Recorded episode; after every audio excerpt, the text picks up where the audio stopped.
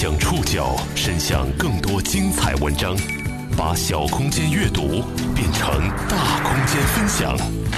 报刊选读，把小空间阅读变成大空间分享。欢迎各位收听今天的报刊选读，我是宋宇。今天为大家选读的文章摘自《新京报》《中国青年报》，我们将一起来了解互助献血背后的血液买卖。哪里有需求，哪里就会有买卖。大医院都在这儿，好医院都在这儿，怎么不慌呢？以治疗血液病见长的河北燕郊燕达陆道培医院，常年有数百名白血病患者在此治疗。由于患者用血需求量大，很多血头长期盘踞在此。他们从网上招聘献血者到院，以互助献血的名义卖血。每个单位血小板向患者收费五六百元。虽然有偿献血在我国已明令禁止二十年，但因患者用血无法得到保证，这是他们无奈抓住的救命稻草。报刊选读，今天和您一起了解互助献血背后的血液买卖。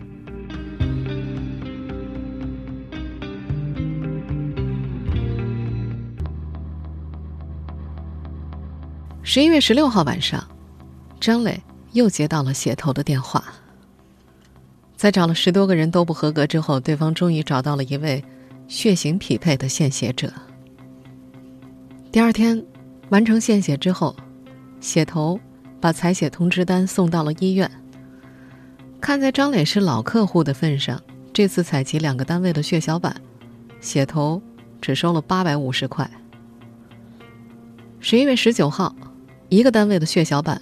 输入了张磊十岁的女儿萱萱的体内，小姑娘暂时缓了过来。萱萱五岁时被确诊为急性髓系白血病，化疗起效之后，去年又复发了。为了给女儿萱萱治病，张磊和妻子辞了工作，从兰州到了北京，再辗转到了位于河北燕郊的燕达陆道培医院。今年三月份到医院化疗之后。医生表示，五月份可以移植，但是因为经费的问题，一直拖到七月。七月二十六号，萱萱终于进仓移植造血干细胞。手术之后效果很好，新的血液开始在萱萱体内流动了。张磊觉得女儿重生了。可是，在九月二十九号，萱萱开始出现腹痛，被发现存在肠道排异反应。他的大便渐渐从黄色变成了黑绿色，再到褐色，最后变成了血红色。由于肠道排异，这个小姑娘近两个月没有吃东西，就靠输营养液维持。她脸色苍白，腿瘦的皮包骨头，体重只有三十公斤。一开始需要隔两天给萱萱输一次血，十月十五号之后，萱萱几乎每天都便血，输血成了每天的必须。燕达陆道培医院是一家针对各种血液疾病治疗的专科医院，这里大约住着五百多名血液病患者。大多数患者的造血功能差，需要长期输血。一般情况之下，患者如果需要用血，由医生提出申请，再由医院的公共血库进行分配。医院在分配的时候，根据用血的紧急情况有所侧重。张磊说，每天医院分配用血的时候，会优先分给。血小板量最低的病人，而自己女儿萱萱的血小板一般都在五十以上，根本就排不上。可是，女儿还在便血。十一月十六号早上七点左右，她拉了三百二十克血，当天下午和夜里又拉了三百克血。做爸爸的特别心疼，一个孩子拉这么多血，怎么受得了？他看到有位白血病患儿因为缺血导致脑瘫，这让他非常害怕。他担心一个不小心，之前所有的努力都白费了。更重要的是，女儿聪明懂事，他们舍不得放弃。那天，医生给萱萱安排了输一个单位的血小板，以及四百 CC 的血红蛋白、三百 CC 的血浆。张磊听医生说，这几乎是每天的标配了。如果孩子出血严重的话，还要加量。红细胞好找，但是血小板难求。张磊。又想到了血头。他第一次找血头是在今年四月份，轩轩化疗期间需要用血，医院的公共血库里的血小板约不到，他就通过病友找到了一名血头，在血头找来的人完成献血之后，他终于松了一口气。在孩子化疗的时候，张磊几乎每半个月就要找一次血头，可是等到移植手术结束之后，他几乎每天或者隔一天就得找。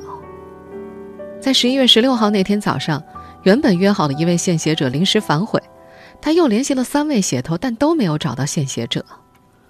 十一月十七号那天，由于出血严重，轩轩打了止血针，花费三万多块。张磊说，在医院输一次血小板要两千，血红蛋白一千多，血浆五百多。相比于一次数万块的止血药，最好的方式还是保证孩子缺血的时候能够输上血。好在十一月十九号那天几经周折，孩子终于输上了。这个爸爸的手机上存着三四个血头的号码，从四月份到今天，他找血头已经互助了近三十次血小板了。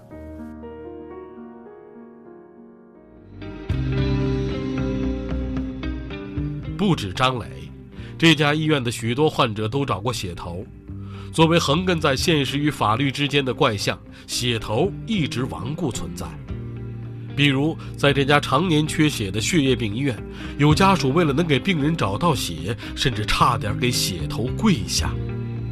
报刊选读继续播出互助献血背后的血液买卖。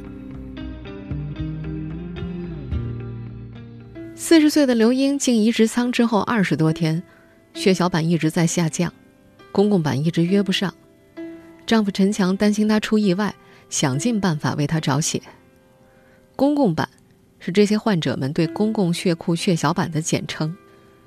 今年五月份，刘英发烧不退，到医院检查，查出了白血病。起初在徐州当地医院化疗之后效果不理想，辗转到了燕达陆道培医院，又进行了一次化疗之后，九岁的小儿子作为公者，为他进行了移植。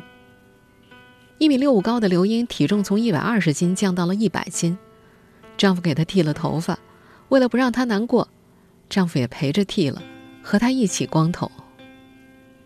刘英的移植手术虽然很成功，但是细胞长得很慢，造血功能没有完全恢复，有时候一天需要输四个血小板维持指数。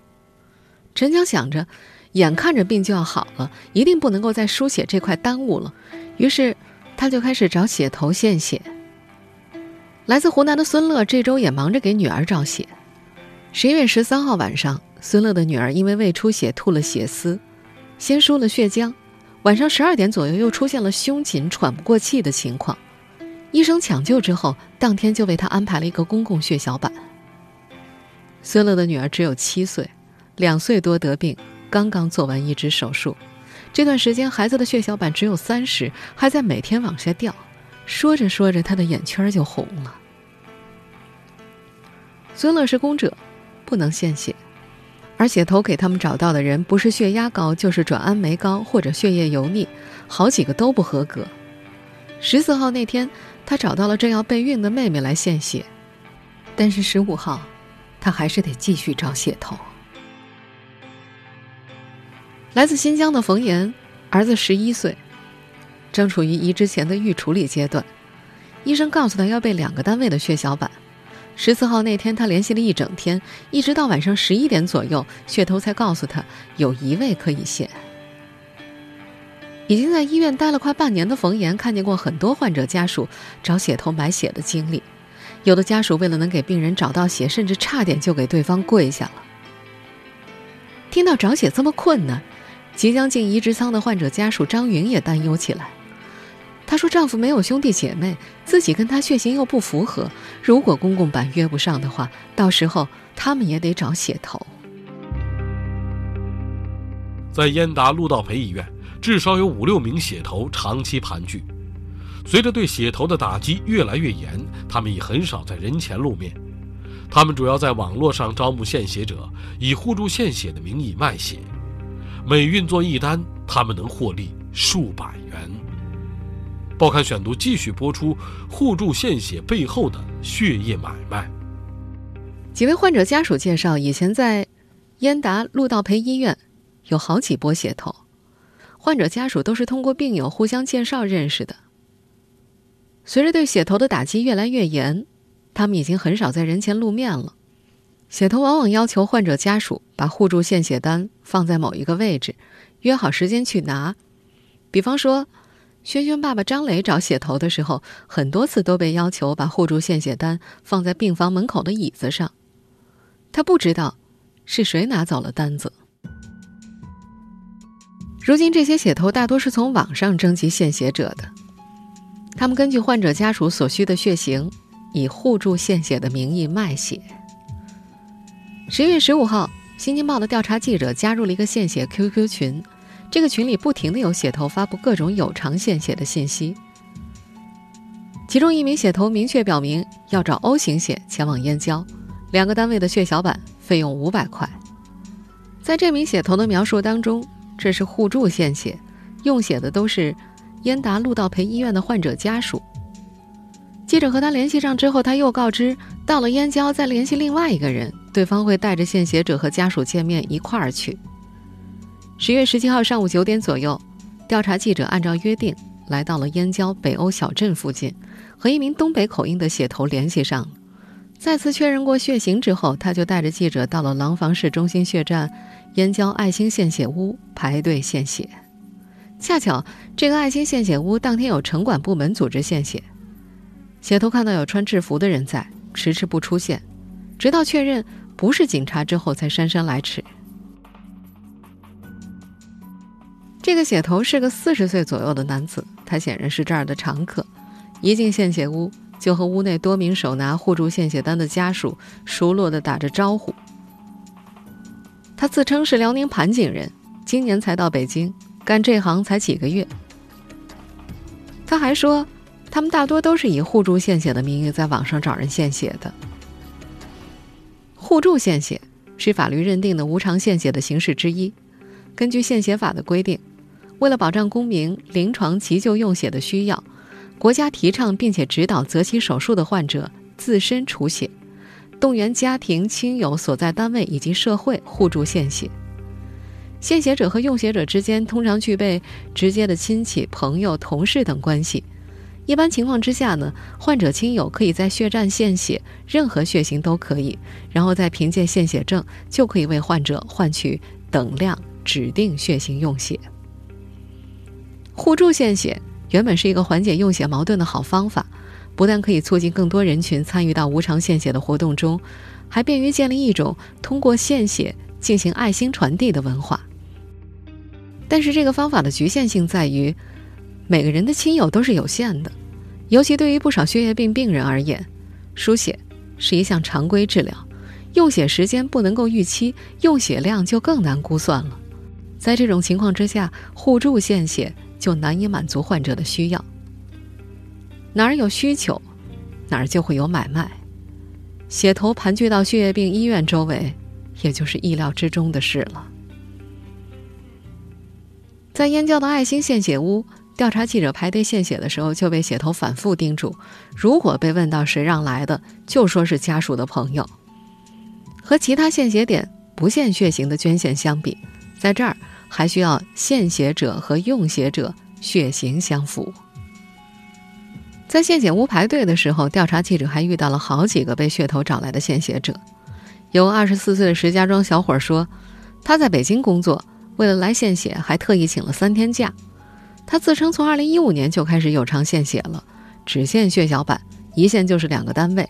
二零一六年一共献了四十八次。听到调查记者献两个单位才得了五百块，这名资深的互助献血者直接说：“嗨，你被血头坑了。”一般家属给血头呀，一个单位血小板就五百到六百块。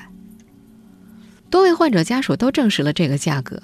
轩轩的爸爸张磊就说，在血头那儿买一个单位的血小板，从以前的三百块已经涨到了目前的六百多块了。以两个单位的血小板为例，患者家属需要付给他们一千块到一千两百块，血头会将其中的五百块付给献血者，剩下的就自己拿着。还有一名血头自称，生意好的时候，他们一天能接上好几单呢。血头的存在在这里是公开的秘密，医院献血屋也知道。血液病人最需要的是血小板，但献血小板要求高，采血时间长。更重要的是，大多数的献血者不知道还可以献血小板。报刊选读继续播出：互助献血背后的血液买卖。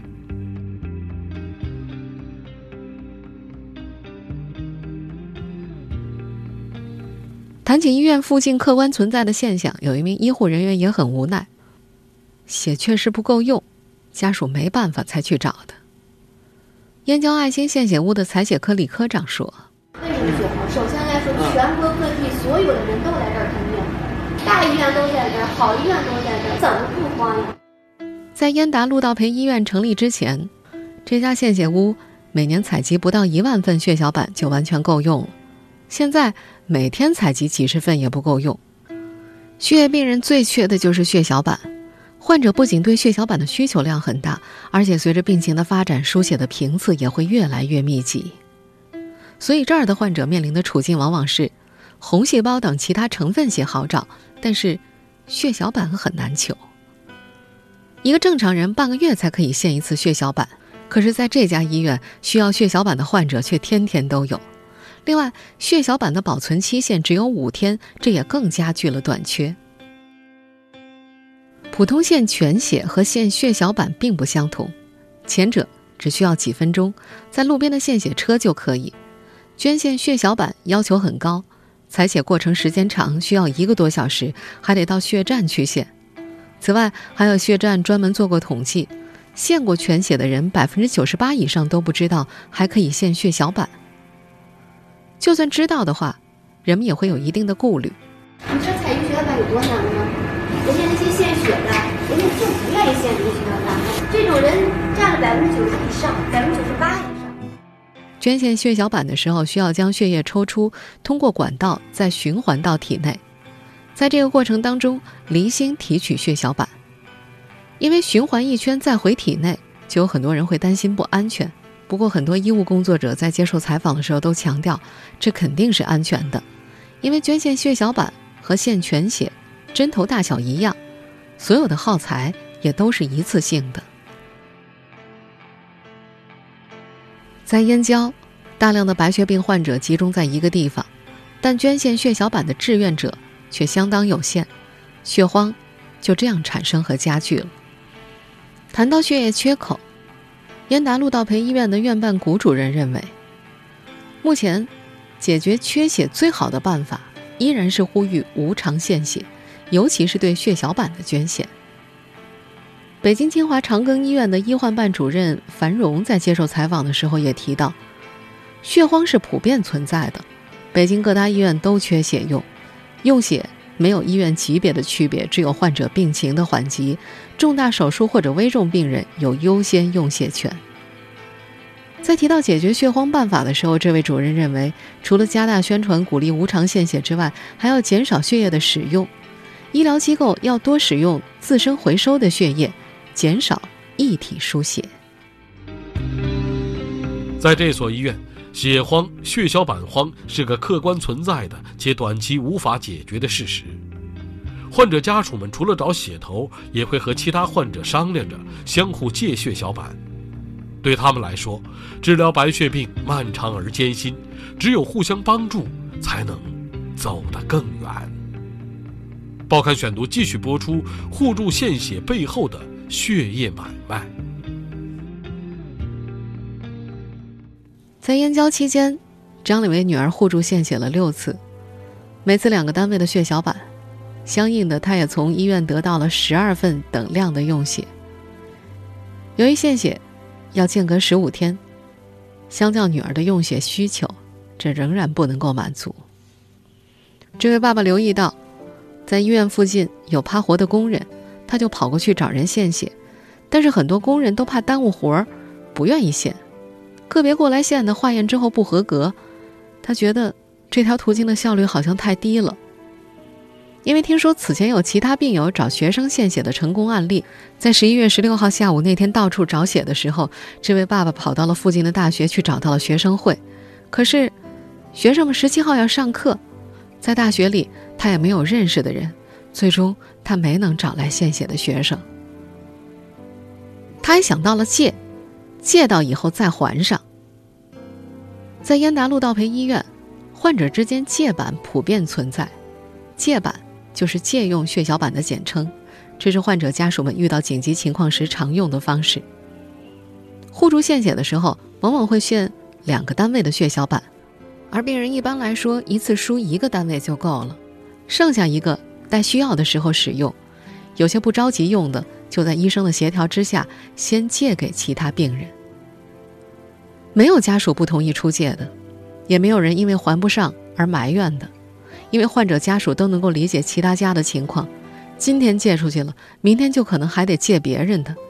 借了其他人血小板的家属会抓紧一切时间还上，因为他们欠下的不仅是一个单位的血小板，有可能是一条命。在十一月十九号那天，张磊从血头那儿买来的两个单位的血小板，一个给了女儿萱萱，另一个就还给了其他的病友。张磊说：“有时候偶尔还不上，需要医生约公共版，或者再帮忙借。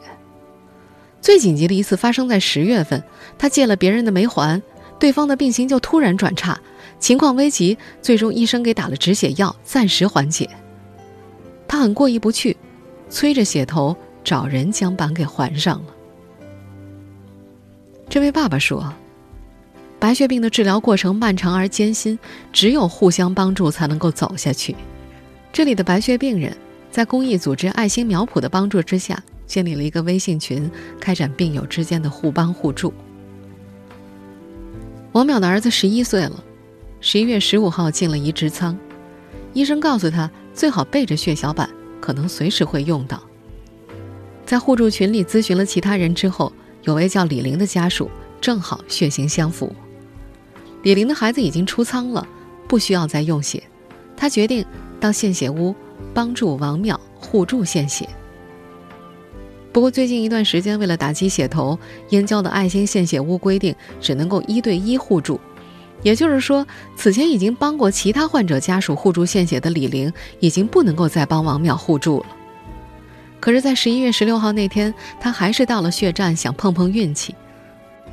最后，问清楚缘由之后，献血屋的工作人员帮他想了办法，由李玲先互助给自己的孩子，再让医生协调借给王淼家。化验通过之后，他顺利献了血，还收到了血站送出的小礼物。而对于张磊来说，这些天，他还是得每天出去找血。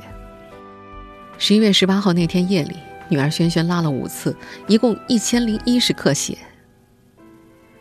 借来的钱几乎都花光了，他又找病友借了医药费为孩子看病，家里已经花了一百多万，一多半都是筹借的，他也管不了那么多，只要能够找到血救女儿的命就行。他觉得最靠谱的还是自己献血。十一月二十一号这天，离上回献血的十五天间隔期已经到了。这个爸爸说，他又能为女儿互助了。